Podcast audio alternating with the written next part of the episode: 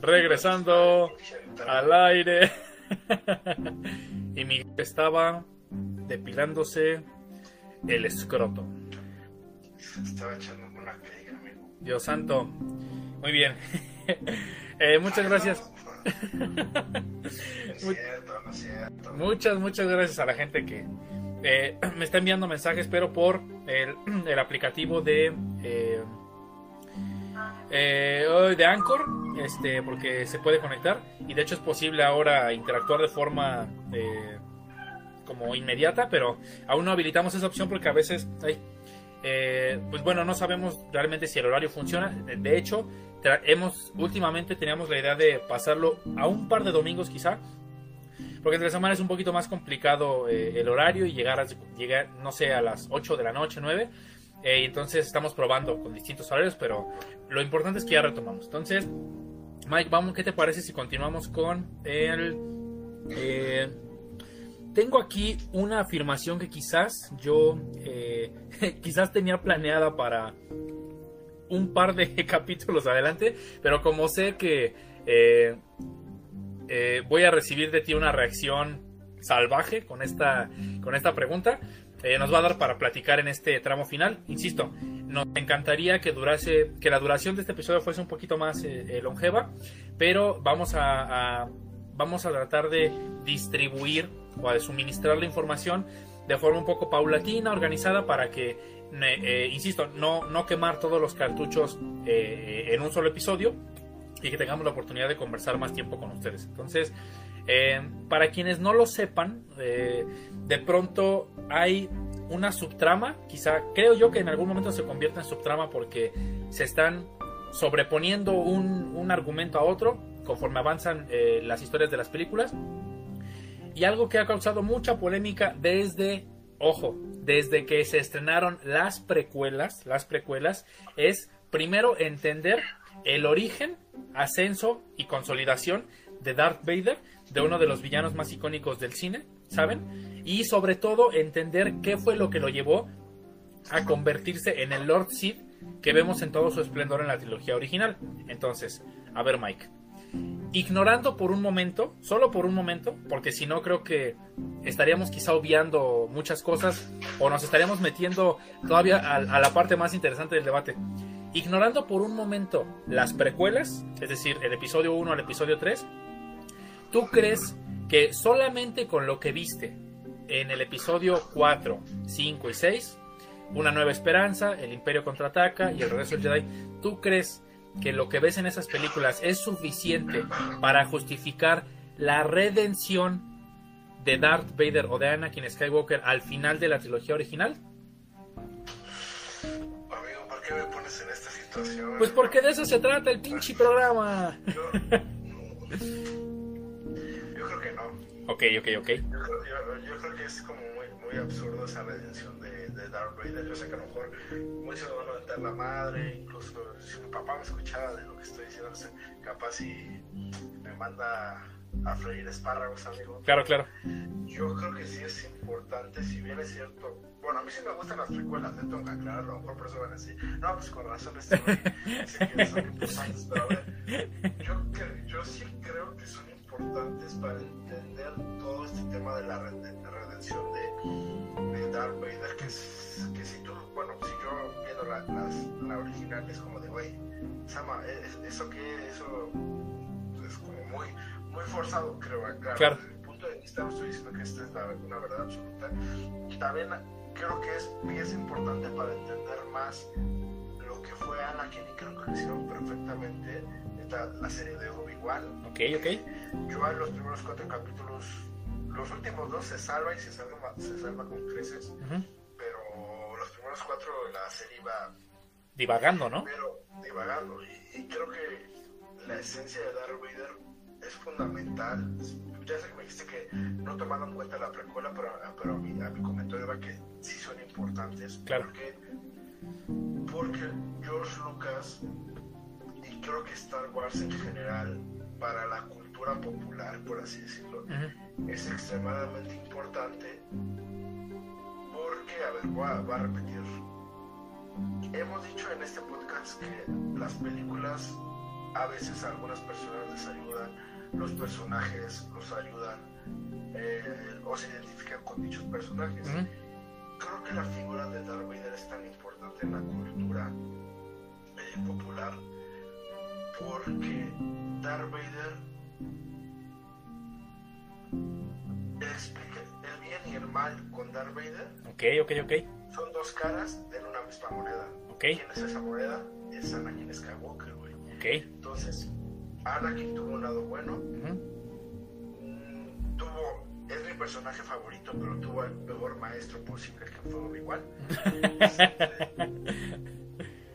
Estoy completamente seguro, si hubiese sido Qui-Gon, cuando, o sea, Anakin nunca se hubiera desviado, claro, no lo hubiera entendido más y hubiera tenido otras acciones. Ok. Pero esta ideología que toma George Lucas, y voy a decir, a lo mejor estoy metiendo en temas escabrosos, pero y no estoy diciendo que se basó completamente en eso, pero sí tiene como esas ideologías del Zen, del budaísmo, del judaísmo, incluso del cristianismo, claro. En su saga, y si lo concretamos en un personaje que es Anakin Skywalker, y una parte importante creo que es cuando Yoda lo entrena, y Anakin y Luke, a eso voy, hace un poco de lado el tema de Anakin y sus lados, pero esas ideologías que plasma George Lucas con esas religiones, esas formas de creencias o ideologías, me viene a la mente cuando Luke le pregunta ¿cómo voy a distinguir el lado bueno de lo malo? ¿No? Claro. Y Yoda le dice, tú lo sabrás estando tranquilo, en paz. Y que más dice, su fuerza, que el Jedi usa su fuerza con sabiduría y para la defensa, nunca para atacar, que es algo que también, no sé si me llega a escuchar, pero en su momento, cuando salió la de Obi-Wan, pues yo quería, no mames, como un pinche Jedi no destroza, pero no me acordaba de esa frase hasta que ni con nuestro amigo en su momento me dijo, oye, güey, no mames, un Jedi no mata, y tiene razón, pero esa ideología, que es lo que Anakin no pudo hacer o no pudo tener una buena enseñanza, que fácil sucumbió ante el lado oscuro, que es lo que también, no creo yo decía su frase muy famosa, lo del el miedo, el miedo lleva a la ira, la ira lleva al odio, y el odio lleva al sufrimiento, y esa es la clara definición de lo que fue Anakin. Anakin fue el bien y el mal, dos caras de una misma moneda, y eso te da a entender y te lo aterrizan fuera de la ciencia ficción, del cine, a tú como persona. Tú un día puedes hacer algo bien, al día puedes hacer algo mal, y ¿quién es esa moneda? Eres tú. Entonces, por eso creo que esa ideología y entender lo que quiso hacer George Lucas, para entender por qué Anakin se convirtió en Darth Vader, crearon las precuelas que son para mí importantes, pueden ser buenas o malas, te pueden gustar o no, pero te da mayor entendimiento a por qué Anakin se desvió del bien o de seguirse por el camino del mal, del lado oscuro, y con la serie de Obi-Wan también te ayudan a entender más ese sufrimiento, ese dolor que tenía Darth Vader. El consejo Jedi le dio la espalda, le dijo, pues este güey, pinche Qui-Gon está loco, no es el elegido, es un pendejo más, güey, casi, sobre todo Mace Windu. Sí. Que tu propio consejo te diga, sí, güey, gracias por ayudarnos cuando fue, güey, tuvieron para salvarlo cuando Anakin Bailes confiesa de Palpatine. Sí, claro. Lo mandan a la chica y dice, bueno, gracias por ayudarnos, pero tú no vas. Sí, claro. Bueno, formas parte del consejo de maestros, pero no te damos el grado. O sea, fue... Oye. Cuando Anakin va con Yoda y Anakin dice, oiga, maestro, usted qué haría sin un ser amado, no sé qué, y ese güey casi dice, pues que te valga madre, o sea, a mí no vale madre eso. Ser amado, güey, no debe tener sentimientos y no debe tener casi seres amados, le dice, claro. Güey, yo también no es tan sabio como se decía, güey. Y te digo, y eso te da para entender lo que fue Anakin. Y sí, te repito, es mi personaje favorito de todo Star Wars, pero Obi-Wan fue un pésimo maestro, güey. Oye, pero amigo, ¿no crees que también, digo, para no recurrir quizás al argumento fácil de que, pues obviamente el guión tenía que favorecer al, al, a la a la ira, ¿sabes? O a la polémica, a la controversia, porque entonces, ¿cuál va a ser el detonante de la furia de Anakin Skywalker para que decida, ¿no? Sí, claro, exacto, o sea... No, decir, wey, no habrá historia. No exacto, sí, claro, claro, claro. Entonces... Pero estamos hablando del tema de... Sí, de la progresión del personaje, ¿no? Exacto, ¿por qué se volvió así? Claro. ¿Por qué si solo ves las primeras tres películas está justificada su redención? Y su claro. No, pero fíjate. Oye, mató niños. No, es que eso iba, o sea, fíjate, quizás adelantándonos un poco no hay problema, siempre podemos regresar a la misma fuente de ideas. O sea, ¿no crees que tenga que ver, por ejemplo, ¿no? Con que Star Wars, sabiendo que los Jedi, ¿no? La figura del Jedi, independientemente de la inspiración, como tú dices, ¿no?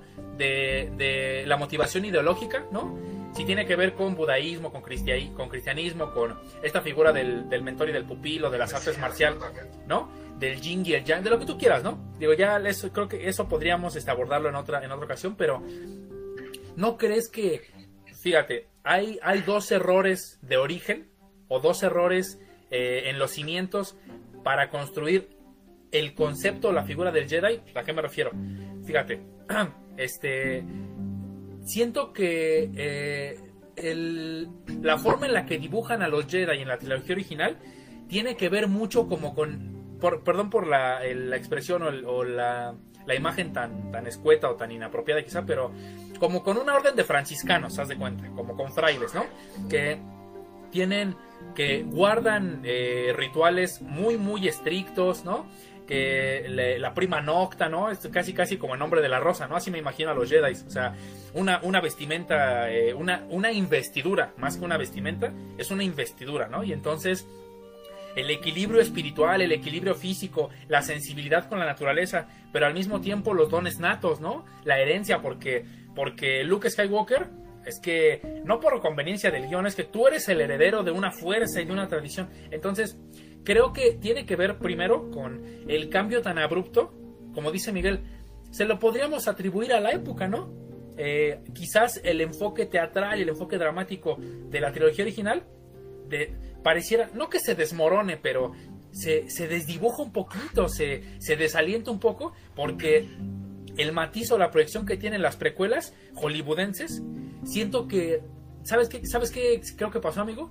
Que en la transición de los Jedi, de la trilogía original a las precuelas, se les cae horrible, horrible la jerarquía que tenían y esta esencia o vibra como de fraternidad o de hermandad, porque entonces ya no... La productora o los guionistas ya no dicen, no, es que el maestro Jedi es una persona de tradiciones, es una persona disciplinada, es una persona instruida, es una persona letrada, no sé.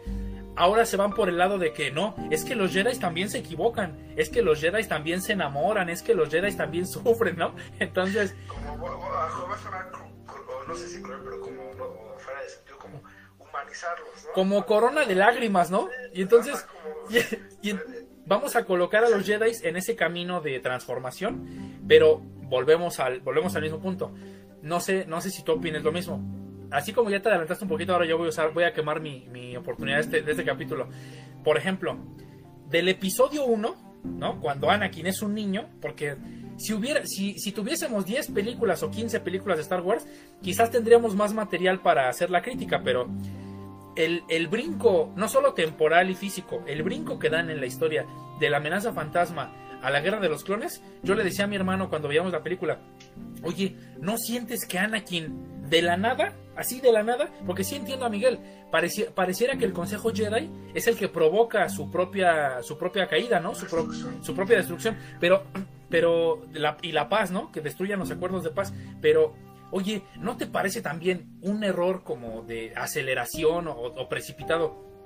Que Anakin en la amenaza fantasma, él es el que va a equilibrar la fuerza y los midichlorianos y es el elegido y vean este niño cómo conduce su pod, o sea, la carrera de pods. Y que, perdón, empieza el ataque de los clones y Anakin... parece un adolescente frustrado que está enojado todo el tiempo. O sea, ¿de dónde se sacan? Bueno, en mi perspectiva, ¿verdad? Esta premonición con la que Anakin se va a dormir dice, no, es que van a matar a mi mamá, es que van a matar a Padme, es que si no hago... O sea, siento que que no hay nada que justifique. Perdón por la comparación tan tonta, ¿va? Pero es como si dos personajes que no se conocen, apenas en el segundo episodio de la serie, ya están enamorados. O sea, no siento que haya nada que justifique el cambio tan radical de actitud de Anakin, ¿no? O sea, pasar de ser un padawan ingenuo que acepta irse con Obi-Wan para que lo instruya, para volverse Jedi. O sea, de la nada se convierte en un adolescente insolente y en un tipo que todo el tiempo está neurótico, ¿no? Y entonces siento que es la suma de dos factores. Acelerar, que es como si los guionistas dijeran, apúrale porque para 2005 ya tiene que estar Darth Vader y entonces vamos a hacer a Anakin iracundo y vamos a hacerlo colérico, y a eso súmale que de la trilogía original a las precuelas pareciera que Lucasfilm dijo, no, ¿qué crees? Ya no hay que canonizar a los Jedi, o sea, no hay que hacerlos figuras de llenas de sabiduría como ermitaños, ¿no? Así como se ve Luke Skywalker en los últimos Jedi, no hay que hacerlos así como en la idea original, hay que aterrizarlos, como dice Miguel, hay que humanizarlos, y en la humanización que sean los Jedi los protectores de la paz, que sean los responsables de causar la guerra, ¿no? ¿No crees que vaya por ahí? No sé, yo creo que no, a ver, el tema de que mencionas de lo de los guionistas de que hay que avanzar con el tema de saltos en el tiempo de Anakin, Star Wars, en el crecimiento de Anakin. No te lo compro tanto porque George Lucas fue guionista de las precuelas, pero a su vez fue director, o sea, ahí él tenía el control total creativo de Star Wars. Ajá. O sea, pero él ya no dirige el ataque de los clones, ¿no? Bueno, pero fue, si yo no recuerdo, fue guionista y fue parte de la creativa de la trilogía. Ok. Pero aquí el tema es que yo sí creo que sí, también no encuentro justificación al por qué Anakin tiene premoniciones. Algunos muchos están diciendo, no, pues es que el elegido tiene el poder de... claro. Tú ya sabes, o que tiene como, ¿no? Sí.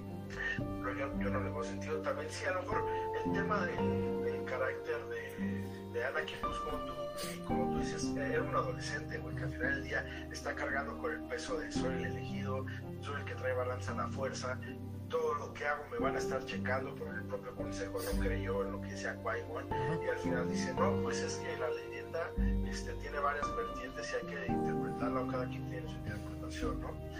Incluso tú si lees la leyenda, que, o sea, güey, la tienes que leer un chingo porque no es entendible, güey, o sea... ¿Como la profecía? La profecía, perdóname. Ok. Profecía, si tú la lees también, entonces, güey, la tienes que leer un chingo porque tampoco la entiendes. Y la profecía al final, digo, este güey carga con todo este peso de madres, me dijo que yo soy elegido, pero pues... no lo sé, él tampoco estaba seguro de eso. Te digo, yo sí tomo como parte de esto las enseñanzas de Obi-Wan, güey, porque... no fue un buen maestro, okay. O sea, no supo llevar a Anakin cuando, sí, este Obi-Wan, no es que no estuviera de acuerdo con la relación con Padme, se hacía pendejo, o sea, era para que, o sea, no sé, otros consejos, yo qué sé, güey, pero el güey, no es que no aprobara o aprobara la relación, ese güey se hacía de la vista gorda, o sea, y es algo que seguramente Qui-Gon no hubiera hecho, güey, pero hay historietas donde saber que Qui-Gon era un Jedi súper respetado, porque el güey, si bien es cierto, era un Jedi más libre, que no era rajatablas las reglas y leyes de los Jedi, sino él incluso muchas veces, digo, más o menos, a lo mejor no sé si me meto en temas, o a lo mejor no sería correcto decirlo así, pero muchas veces que dicen, güey, yo no creo en la iglesia, güey, yo creo en Dios, güey. Claro. Qui-Gon tenía esa ideología, yo no creo en el consejo, yo creo en la fuerza. Claro. Le sirvo a la fuerza, no le sirvo al consejo. Claro. Entonces, esa forma de enseñanza que tenía Qui-Gon, a lo mejor le pudo funcionar muchísimo más a Anakin que el propio Obi-Wan.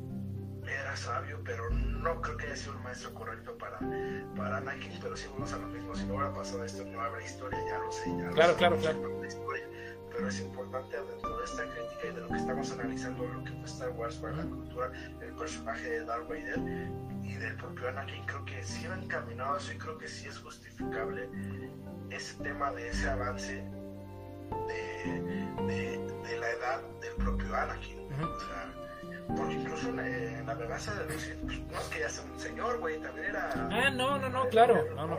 O sea, y te digo, ¿por qué sucumbió tanto al lado oscuro? Porque alguien del lado, el propio Palpatine, pues ese güey lo fue llenando la cabeza, güey, que ahí donde lo que yo sí creo que el propio consejo destruyó, ellos mismos se destruyeron. Que dijo, sí, güey, está bien lo que tú digas, Anakin, no le hacen caso. Y el propio Palpatine fue el que le empezó a hablar de la vida después de la muerte, de que él podría salvar a Padme, cuando pues Rey lo que hizo es sucumbir al en ese momento más poderoso en la fuerza, o el Mesías, o el elegido, como lo quieras ver, sucumbió y destruyó o llevó por un momento hasta que apareció Luke. Que tuvo a todo el imperio y a toda la república, a toda la galaxia bajo un terror muy cabrón. Sí, claro. Entonces, yo sí creo que sí es justificable ese tema del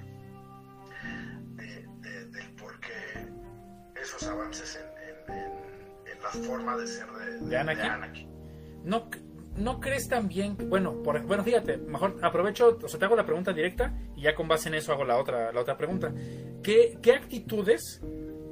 Igual, episodio 1 al 6 nada más, todavía no nos metemos en la trilogía nueva, que dentro del código de conducta, si quieres verlo así, o dentro de las normas estrictas, el código de conducta de la investidura Jedi, desde el Padawan, ¿no? Pasando por hasta los maestros, hasta el consejo, ¿qué conductas, no? ¿Tú qué congruencia ves en las reglas o normas de conducta como para justificar que, o sea, te digo, es que yo desafortunadamente por eso no lo puedo decir de otra forma, porque yo sí siento el cambio muy abrupto. O sea, entiendo que pasaron, ¿no? Me decía un amigo, güey, no mames, la última película es del 85, una madre así, 88, y la nueva es 15 años o 20 años después. Como que relájate un chico. O sea, ¿qué congruencia hay en las normas de conducta Jedi? Hablando del consejo, no de Anakin. Vamos a poner a Anakin así, con la congeladora. ¿Qué congruencia hay en las normas de conducta o en el código de conducta de los Jedi, como para, o sea, reducirlo incluso, porque no siento que sea una nimiedad?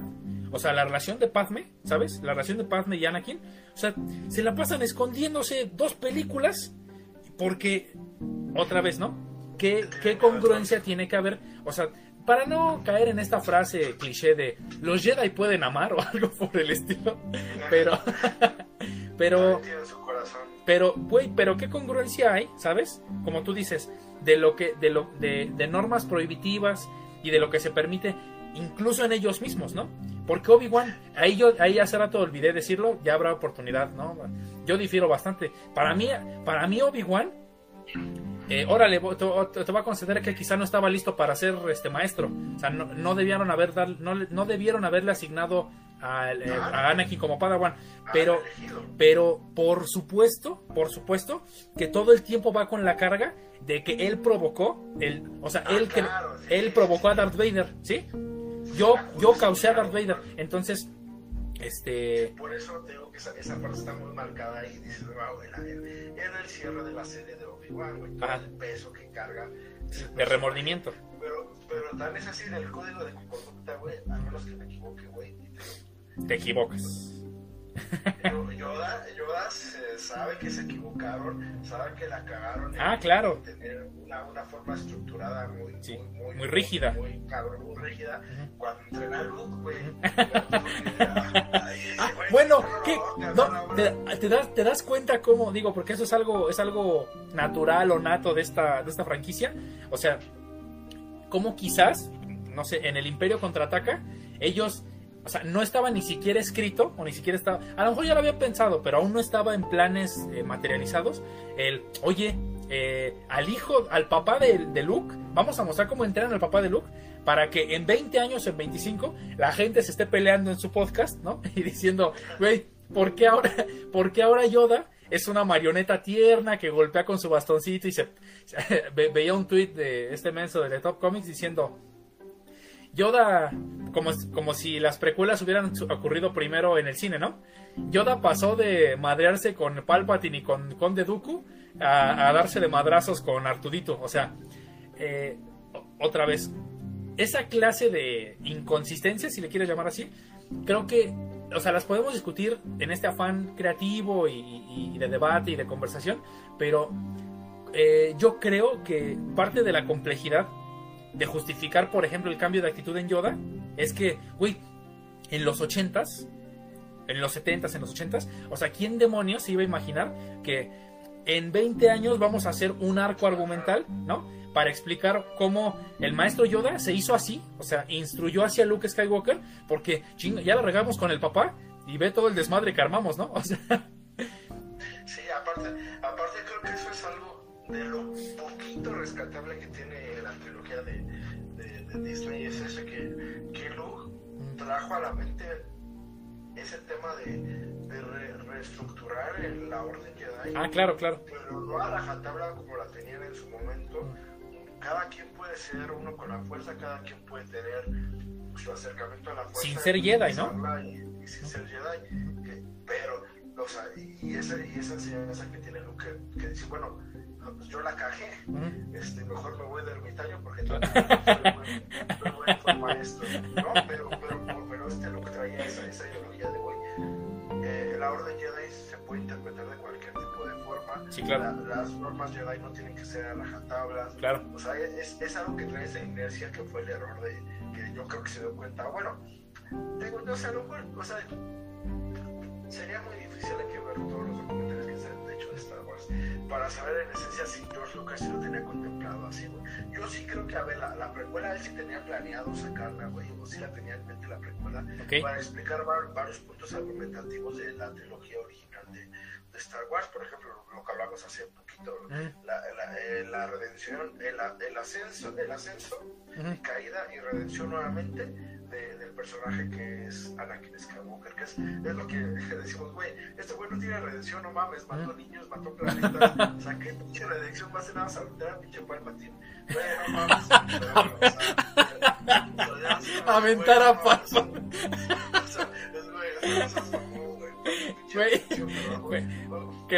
Que la gente que nos escucha sepa que, por ejemplo, si engañaste a tu novia, ¿sabes cuál es la forma más fácil de que te perdone? Avienta Palpatine, güey, aviéntale y te va a perdonar.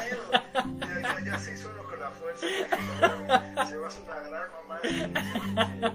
Porque todas las religiosas, historietas, cómics, lo que quieras, te manejan este argumento de... Si el Jedi muere, se hace uno con la fuerza y se va a hacer más poderoso como nunca antes. ¿Para qué, güey? O sea, sí, claro. Güey, el fantasma no pelea, no mames. Se le aparece al güey y dice, no sigue enseñando, güey. ¿Qué pinche fuerza va a tener? Bueno, creo que, fíjate, qué curioso, porque ya vamos a llegar a esa parte del debate en su momento, pero parte de las ofertas, ¿no?, de las nuevas ideas que querían sembrar en los últimos Jedi era esa, ¿no? Es decir, vamos a... Ah, perdóname. Dime. Si quieren ver también un solo capítulo de la nueva serie de la de Cuentos de Jedi, uh-huh, vean también que lo explica muy cabrón por qué se fue al otro lado después de la muerte de Qui-Gon. Vean la historia del Conde Dooku. Okay. Ese güey tiene ese mismo pedo ideológico de que el consejo está mal. Claro. Y veanlo, y ese güey se explica muy cabrón. Pues ahora ya vas a justificar al pinche viejito. No. Ese güey les dio las pautas para decirle, güey, la están cagando, les dio madre al consejo. Claro. Me voy yo y la cagaron con el elegido. Claro. Fíjate, no, yo creo que más, porque yo como me acuerdo la primera vez que vi el ataque de los clones y las subsecuentes, cuando me enteré que fue Padawan de Yoda, ¿no? Es decir,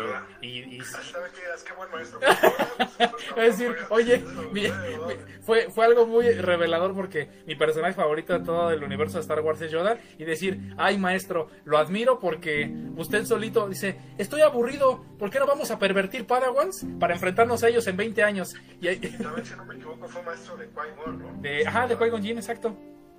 O sea, básicamente Yoda era el único maestro que había en el pueblo, y ahí forjó a todos, ¿no? Y ya son profesionistas y le deben ayuda. Incluso los Jedi, pues, no quiero decir, pero también se robaban a los niños. Bueno, no se lo robaban, pero le quitaban a los niños que más sensibles a la fuerza a sus familias. No mames, esta vez como si o sea, ahí está Anakin, creo que con el paso del tiempo, güey, ni quería ser Jedi, güey, o sea, nada más salvar a güey, yo quiero armar pots y correr, güey, a la exacto, güey, y eso se da cuenta también de su crecimiento, güey. El güey le va a hacer, güey, le quedas por eso se estuvo con Padme, güey, o sea, ese güey, o sea, no quiere ser Jedi, güey, lo obligaron también, güey, o sea, estás diciendo que los Jedi, güey, andan militarizando y entonces eso, me voy a llevar a su hijo aunque no quiera, güey. O sea, que no quiera nada, pues se cierra la fuerza, güey, entonces déjalo cumplir el servicio militar, güey. Ahora que ya sabemos que aventando a Palpatine te perdonan todo, igual para lo que le debo al SAT, igual puedo mandar un documento que diga, ¿por qué no cobra? Güey, ¿por qué? ¿Cómo que cargos y actualizaciones? Arrojé a Palpatine, me debes dinero, pinche estado, ¿no? No me debes, amigo, los acabo de sangrar.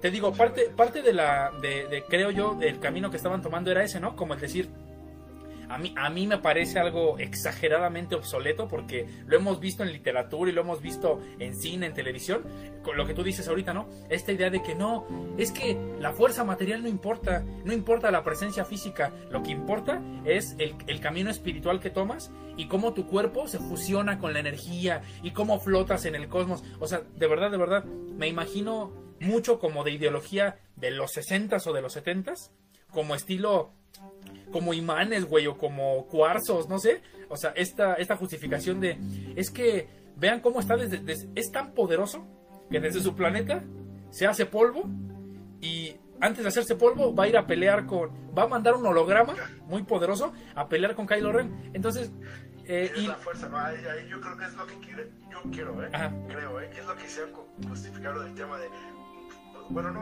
porque te iba a decir, no, pues de que ese güey se murió y por eso se va a hacer más fuerte. No, pero antes de que se muriera, no tiene razón. Exacto. Entonces, es una barbaridad. Eso no, es un.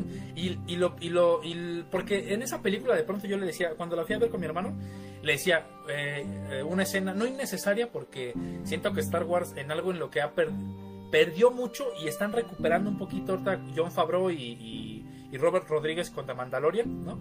Que ya se estrena ya está por estrenarse la tercera temporada.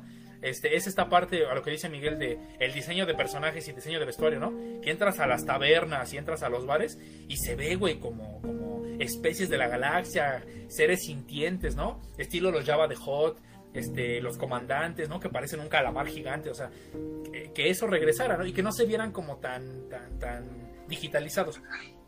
Pero esta escena en la que van Finn y se me olvida el nombre de la chica con la que va, que es también de la fuerza como aérea. Ay, se me olvida el nombre del personaje, pero bueno, y hay una escena, según yo al final de los últimos Jedi, hay una escena en la que están unos niños jugando, ¿no? Afuera del bar donde se van a perder, y un niño como que mueve su mano y mueve unos objetos y unas piedras y la tierra, y yo en ese momento dije, qué chido que ellos mismos se propongan, como lo que decía Miguel, reinventarse las reglas por completo, porque si no se iban a quedar en el mismo bucle, ¿no? Exactamente en el mismo bucle. Si no tienes en tu genética los midichlorianos, y si no tienes la herencia del Jedi, y si no eres sensible, pues vale madre, ¿no? Entonces, qué buena parte de la propuesta del riesgo de... ¿Cómo se llama? Se me olvida el nombre del... Ryan Johnson, sí, ¿no? Creo que sí es el director, pero que pues, le devuelven la batuta al J.J. Abrams, que pues al final del día, pues que me perdone, pero si vas a ir a doblar las manos a Disney, como lo hace Taika Waititi, como lo hace James Gunn, como lo hace... Antes de terminar vamos a hablar un poquito de James Gunn, porque mi tío ya no es mi tío, ya no lo quiero en mi familia. Si vas a ir a doblar las manos con el estudio, pues como dice Mike, ¿no? O sea, no te vayas, o sea, de verdad, yo sé que el camino es bien tentador. Vamos a poner a Palpatine en los trailers, que la gente se emocione. Vamos a hacer a Rey, vamos que repita, así como lo hizo Iron Man. O sea, creo que de por sí la franquicia no tenía un buen rumbo, no tenía un buen sentido de orientación, de proyección, y con eso se lo quitas, ¿no? Entonces, Entonces, aparte, o sea, también digo, la trilogía tiene un cúmulo también de incongruencias que te destruyen todo lo que te pusieron en un principio, o te dejaron, oye, que los Jedi, al ser sensibles a la fuerza, pueden detectar la fuerza de otras personas. Ah, claro. Güey, no me digas que resulta que en la última lo dicen, Rey es súper poderosa en la fuerza porque es una Palpatine. Güey, no es posible que nadie haya sabido de ella, güey. Ah, claro, claro. Y el propio Palpatine. Sí, que dijera, tengo una nieta bien poderosa, pues no mames, güey, ¿no? Exacto, o sea, el propio Luke que se fue de ermitaño y no puedo sentir la fuerza tan poderosa que... Ah, claro, claro. Entonces, güey, o sea, no mames, sí, la ciudad de Luke cuando nació, güey, explotó a la galaxia y casi se explotó y no mames, nacieron los niños como... O sea, güey, sí, claro, claro. No, bueno, de hecho, te das cuenta, bueno, a mí se me hace una incongruencia, ¿verdad? O sea, como algo que no me gustó o que no me está gustando tanto de las series, porque yo veo el fanservice en Boba Fett y digo, está más o menos bien hecho y lo compro, ¿no? Porque The Mandalorian no... The Mandalorian creo que más bien supo postergar el fanservice. La verdad, lo de Luke Skywalker es un fanservice. Supo postergarlo y le salió, y qué chido, porque... Y no lo están sobreexplotando, la neta. Si tú le quitas, bueno, en mi opinión, ¿verdad? Si tú quitas la escena de Luke al final de la segunda temporada, para mí no va en detrimento de, ¿no? Sale Bo-Katan, sale Ahsoka Tano, o sea, el desmadre con los moradores de las arenas, o sea, yo creo que tiene la misma ideología del Beskar y de los mandalorianos, el rescate del niño, o sea, perdón, del objetivo, ¿no? Del, ¿cómo le llaman? Ay, güey, ahí se me olvida cómo le dicen los pendejos cuando... lo van a ir a capturar, pero bueno, como el producto, haz de cuenta, ¿no? No está mal hecho. Lo que de pronto ya no me late tanto es que en las series, por ejemplo, en el libro de Boba Fett o en el ascenso de Skywalker, para mí, no por polemizar, porque no creo que no tiene nada que ver con el género, pero por un descuido, si tú quieres, o por desatención, nunca explotas, ni en la trilogía original, mucho menos en las precuelas. O sea, nunca, pues digo en las precuelas porque hasta el final, ¿verdad? Pero nunca se te ocurre explotar la parte de Leia como sensible a la fuerza, como Jedi, ¿no? Y de la nada, ahora se están sacando que no, Casta era mejor que Luke en algún momento, ¿no? Y explota la nave y Leia es capaz de volar a través del espacio. Entonces, volvemos al punto de lo que dice Miguel. Pareciera que en el desarrollo de la historia en el futuro, o sea, ya pasaron las precuelas, ya pasó la trilogía original, vamos a sembrar lo que queremos para los siguientes 15 años. O sea, nada más, si vas a estirar de forma tan fácil a personajes, o sea, a Lando Calrissian y a Chewbacca y a Artudic, oye, lo que hacen con Tripio, o sea, ¿para qué pones? Eso a mí se me hizo, o sea, un desperdicio. ¿Para qué pones en los trailers que se va a volver un androide malo y que, ay, quiero ver por última vez a mis amigos, y se despide? Ay, güey, al final de la película le vuelven a insertar su memoria y ya está, güey.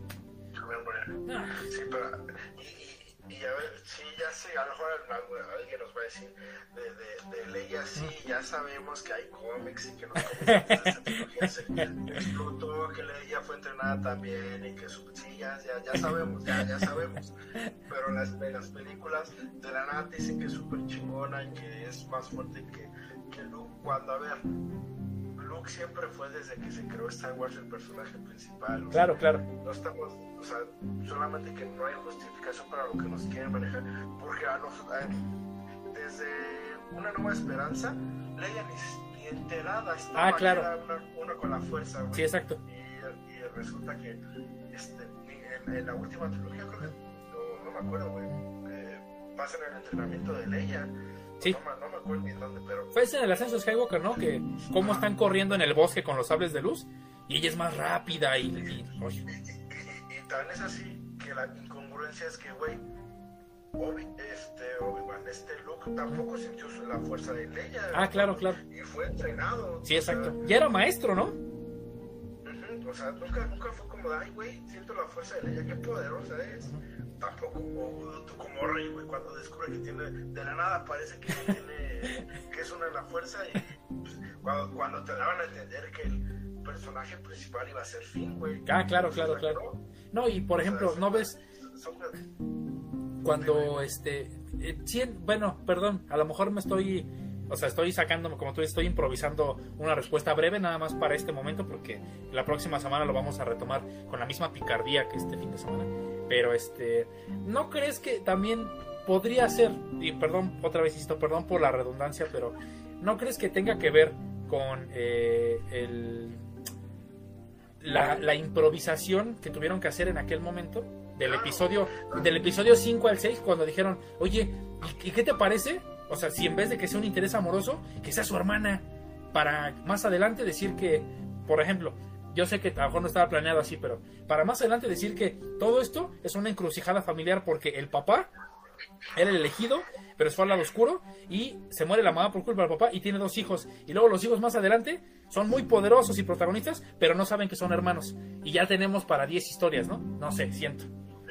Pues bueno, así como lo planteas y como se manejó la historia de Una Nueva Esperanza, yo creo que hasta parecía que ni George Lucas sabía qué pedo, o sea, yo hago la primera película de chingues, ¿no? O sea, ya sobre la marcha lo voy haciendo, pero sí te digo, o sea, sí es una cadena de incongruencias, güey, porque te digo, o sea, lo que nos plantean de pues Leia hasta puede crearse con la fuerza oxígeno para poder volar flotar en el espacio. Claro.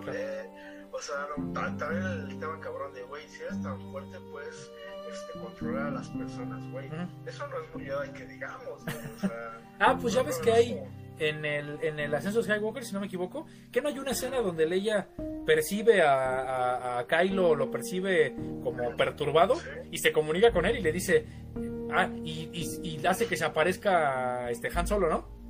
Ve a tu padre y véame a mí, estás por el camino equivocado, y supuestamente con eso ya aquel rectifica y dice, no, sí, yo nunca quise servir al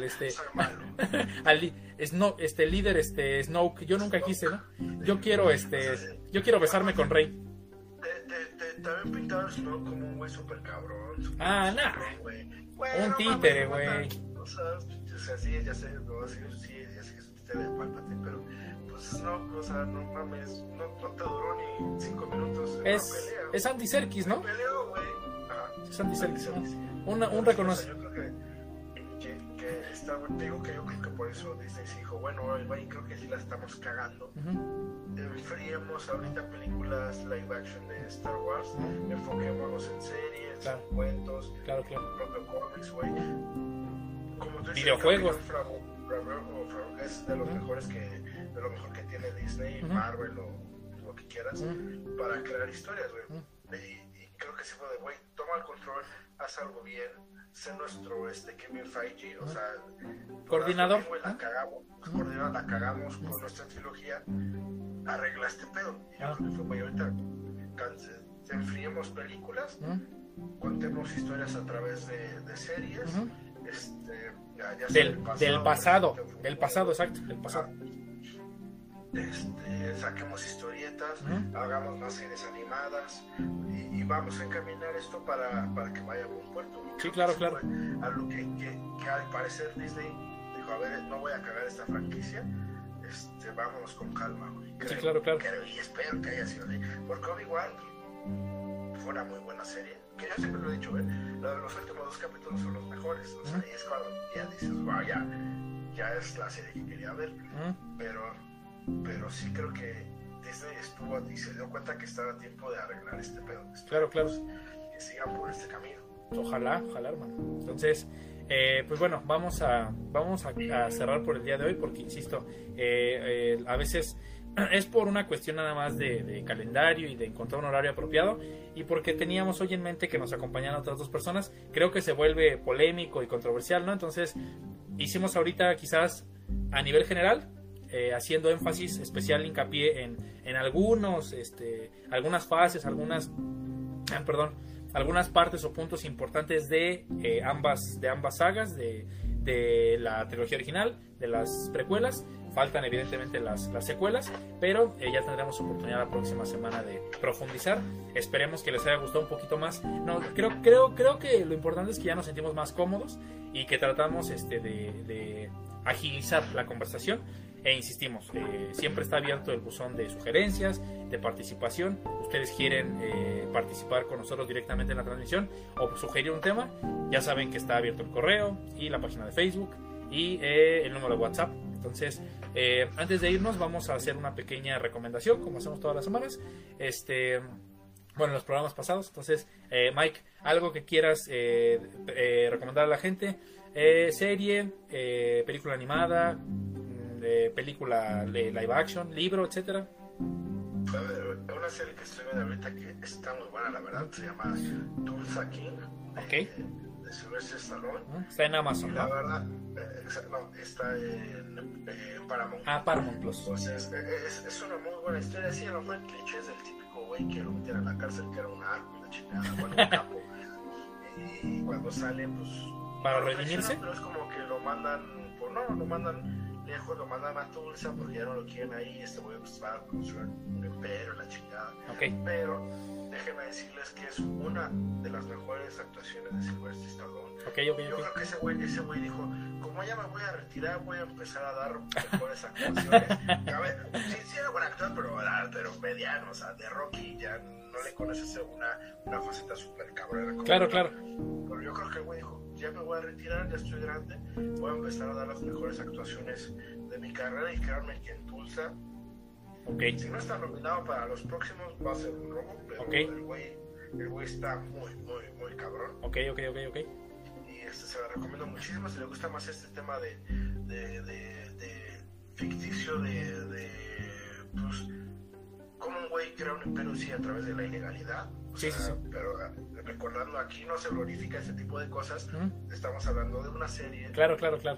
Y es extremadamente muy, muy buena. Y te digo, Sylvester Stallone tiene una de las mejores actuaciones en esa película. Y si tienen la oportunidad y no han visto también, creo que va a ser una recomendación mutua. Vean la de Pinocho de Guillermo del Toro.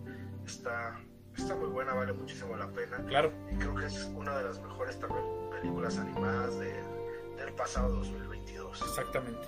Yo sí coincido con Mike. Creo que es curioso porque hay muchos actores en la comodidad de Hollywood, en la comodidad de una productora propia, ¿no? Yo no sabía, por ejemplo, que Matt Reeves tiene su propia productora. Yo no sabía. Y entonces, ¿no? Entonces, de que a lo mejor de Batman se iba a formar parte del universo de James Gunn. Pues yo espero que no, de verdad. Espero que no tu predicción no sea correcta. ¿Ya viste las declaraciones de Matt Reeves? No, sí, yo sé, pero insisto, vamos, a ver, sí. Creo que de verdad creo que en este momento lo peor que le puedes hacer a una película que dejó muy buenas sensaciones, por no decir aprobación universal y que ya la mejor de Batman, con serenidad, que dejó muy buenas sensaciones, siento yo que es muy precipitado decir que, o sea, en este momento decir, pues si ya funcionó y si este enfoque barrial y callejero y neoyorquino, bueno, de Gotham, de Ciudad Gótica, le sirvió a Pattinson, pues ya vamos a meterlo con Superman y con la Mujer Maravilla para que se agarren a madrazos con villanos intergalácticos. Yo espero que no, pero bueno, retomaba lo de Stallone porque creo que Mike tiene razón. Hay gente que prefiere quedarse en el confort de su zona de seguridad, y de pronto, por la edad, porque es un tipo que lleva años ahí en el medio produciendo, dirigiendo, escribiendo, a lo mejor, como dice Miguel, esa madurez le ha permitido brindar actuaciones así. Yo no he visto la serie, entonces voy a hacerle caso a Miguel a ver qué tal está en los Paramount Plus. Evidentemente lo de Pinocho, porque ya lo dijo Del Toro, ¿no?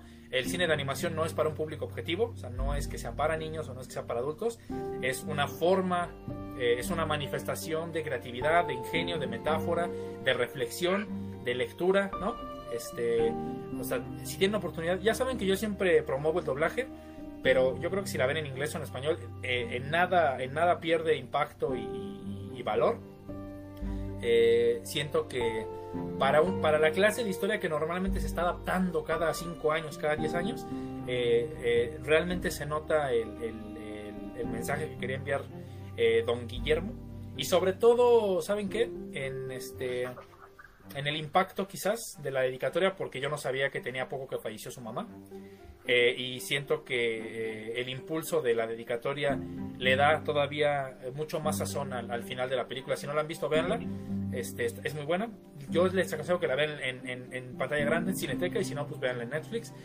Y yo quiero recomendar, aprovechando lo que dijo Miguel del que cree que se merece una nominación en los Emmys del próximo año, Stallone.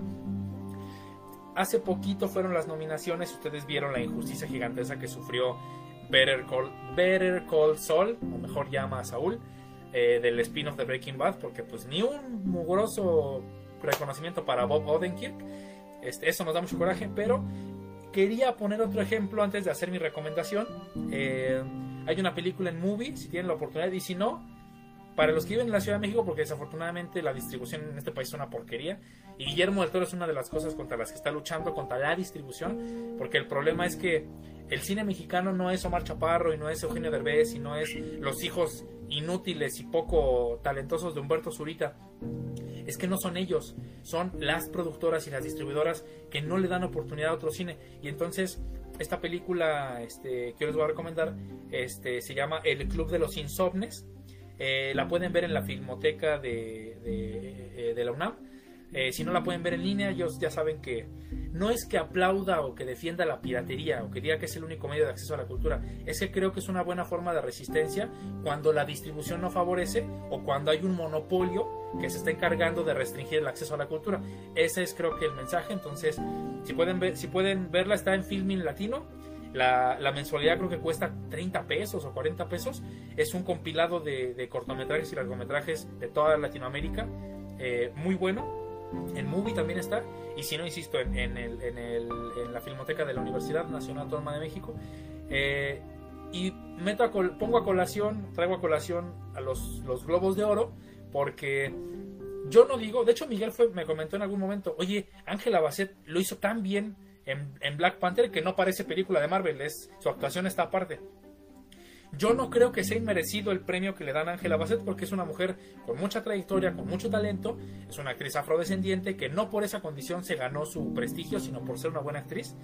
Y sin embargo, aunque no creo que sea injusta la premiación, lo que me parece desde algún punto de vista impreciso o inquietante es que los Globos de Oro contemplen películas de Marvel, porque creo yo que antes de esas películas, insisto, dejando en una burbuja lo que hizo Ángela Bassett, o sea, hay una cantidad de propuestas, no solo de cine extranjero, no solo británico, no solo gringo, hindú, chino, coreano, francés, mexicano incluso.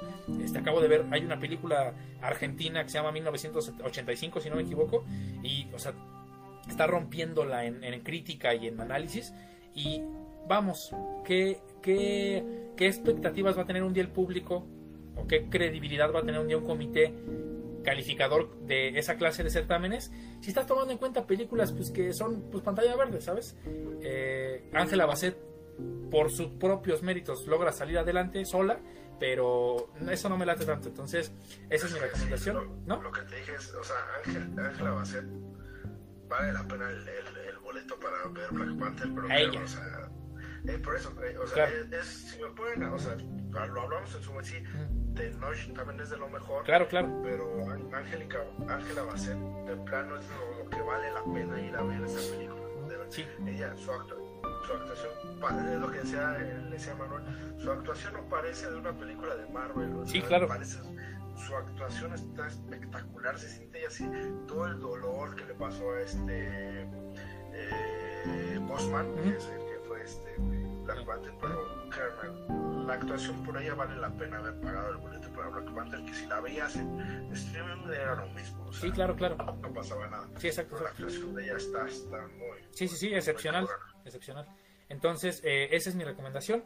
Por ahí, perdón, solamente por la temporada, porque lo recordé hace poquito, si quieren leer La Isla del Tesoro de Robert Louis Stevenson, porque, no sé, yo no había tenido oportunidad de leer el libro completo y creo que es un buen parámetro para historias de piratas, historias de navegación, historias de tesoros, y porque hay una adaptación muy bonita de animación rusa, está disponible en YouTube. Simplemente pongan así La Isla del Tesoro de Robert Louis Stevenson, de Rusia, y si no me equivoco es del 85-86. les va a llamar mucho la atención porque es un estilo de animación muy, muy... perdón por la palabra porque no me gustan los anglicismos, pero bueno, muy vintage, muy distinta a la que incluso se estilaba en aquella época. Entonces, si tienen chance, véanla, por favor. Ya saben que... dime, amigo. También lo que les recomiendo una lectura es una lectura que leí que se llama Fábulas y no tan fábulas, sobrevalorando la... ¡Ay, revista. Dios! Es lo pueden leer en la revista Monociclo.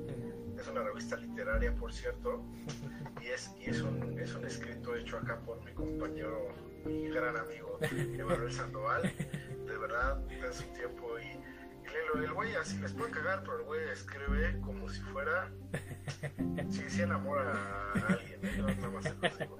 Pero es muy modesto, pero de verdad leanlo y dense esa oportunidad de que también el talento nacional treintañero pueda salir adelante y cumplir sus metas, amigos. Gracias, hermanito, muchas gracias. No, de verdad, yo pues pocas veces recomiendo esa clase de textos porque, insisto, ¿no? Trato de abrirme camino a veces con paso a paso, ¿no? Y con discreción, pero bueno, Miguel siempre me conmueve es un apoyo incondicional y él sabe lo mucho que valoro mis seres queridos, él está incluido, podrían ser los únicos que leen esa clase de textos y yo me moriría feliz. Muchas gracias, amigo, por la mención. Entonces, nos vemos la próxima semana. Vamos a procurar, porque ya lo tengo ahí organizado, que la próxima semana ya estemos grabando en una misma locación y para que nos puedan ver ahí en vivo y a color, platicando en directo y que esperamos no se convierta en un intercambio de violencia, ¿no? Porque nos gusta ejercer la violencia fuera de cámara, pero confiamos en la sensatez que podemos tener frente a la cámara. Muchas gracias por acompañarnos. A los comentarios, porque ya saben que me llegan tiempo después en el correo, pero... Muchas gracias, y a los que estuvieron aquí en Facebook, y a los que lo van a escuchar en Spotify o en Anchor cuando lo suban, muchas gracias. Ya saben, está abierto el buzón de sugerencias, de quejas, de críticas. Quieren platicar un tema, es bienvenido. Quieren participar, es bienvenido. Y si todo sale bien, aquí nos vemos el próximo sábado, no el domingo, el sábado. Bueno, sábado o domingo, ya lo podremos dilucidar, pero el próximo fin de semana para continuar con este debate y porque tenemos propuestas nuevas para este año. Otro tipo de temas, otro tipo de discusión, y pues esperamos que nos sigan acompañando porque ustedes saben lo fundamentales que son. Mike, amigo, muchas gracias porque pues sin ti no zarpa el bote. Gracias, amigo, y los vemos el próximo fin de semana. Y a los que nos escuchan, muchas gracias por su tiempo de escuchar a estas dos personas que de la vida no sabe nada y de cómics tampoco. Pero hacemos un esfuerzo honesto. Es poco trabajo, pero es honesto. Bueno, es honesto. Muchas gracias y pues nos vemos pronto. Cuídense mucho. Chao.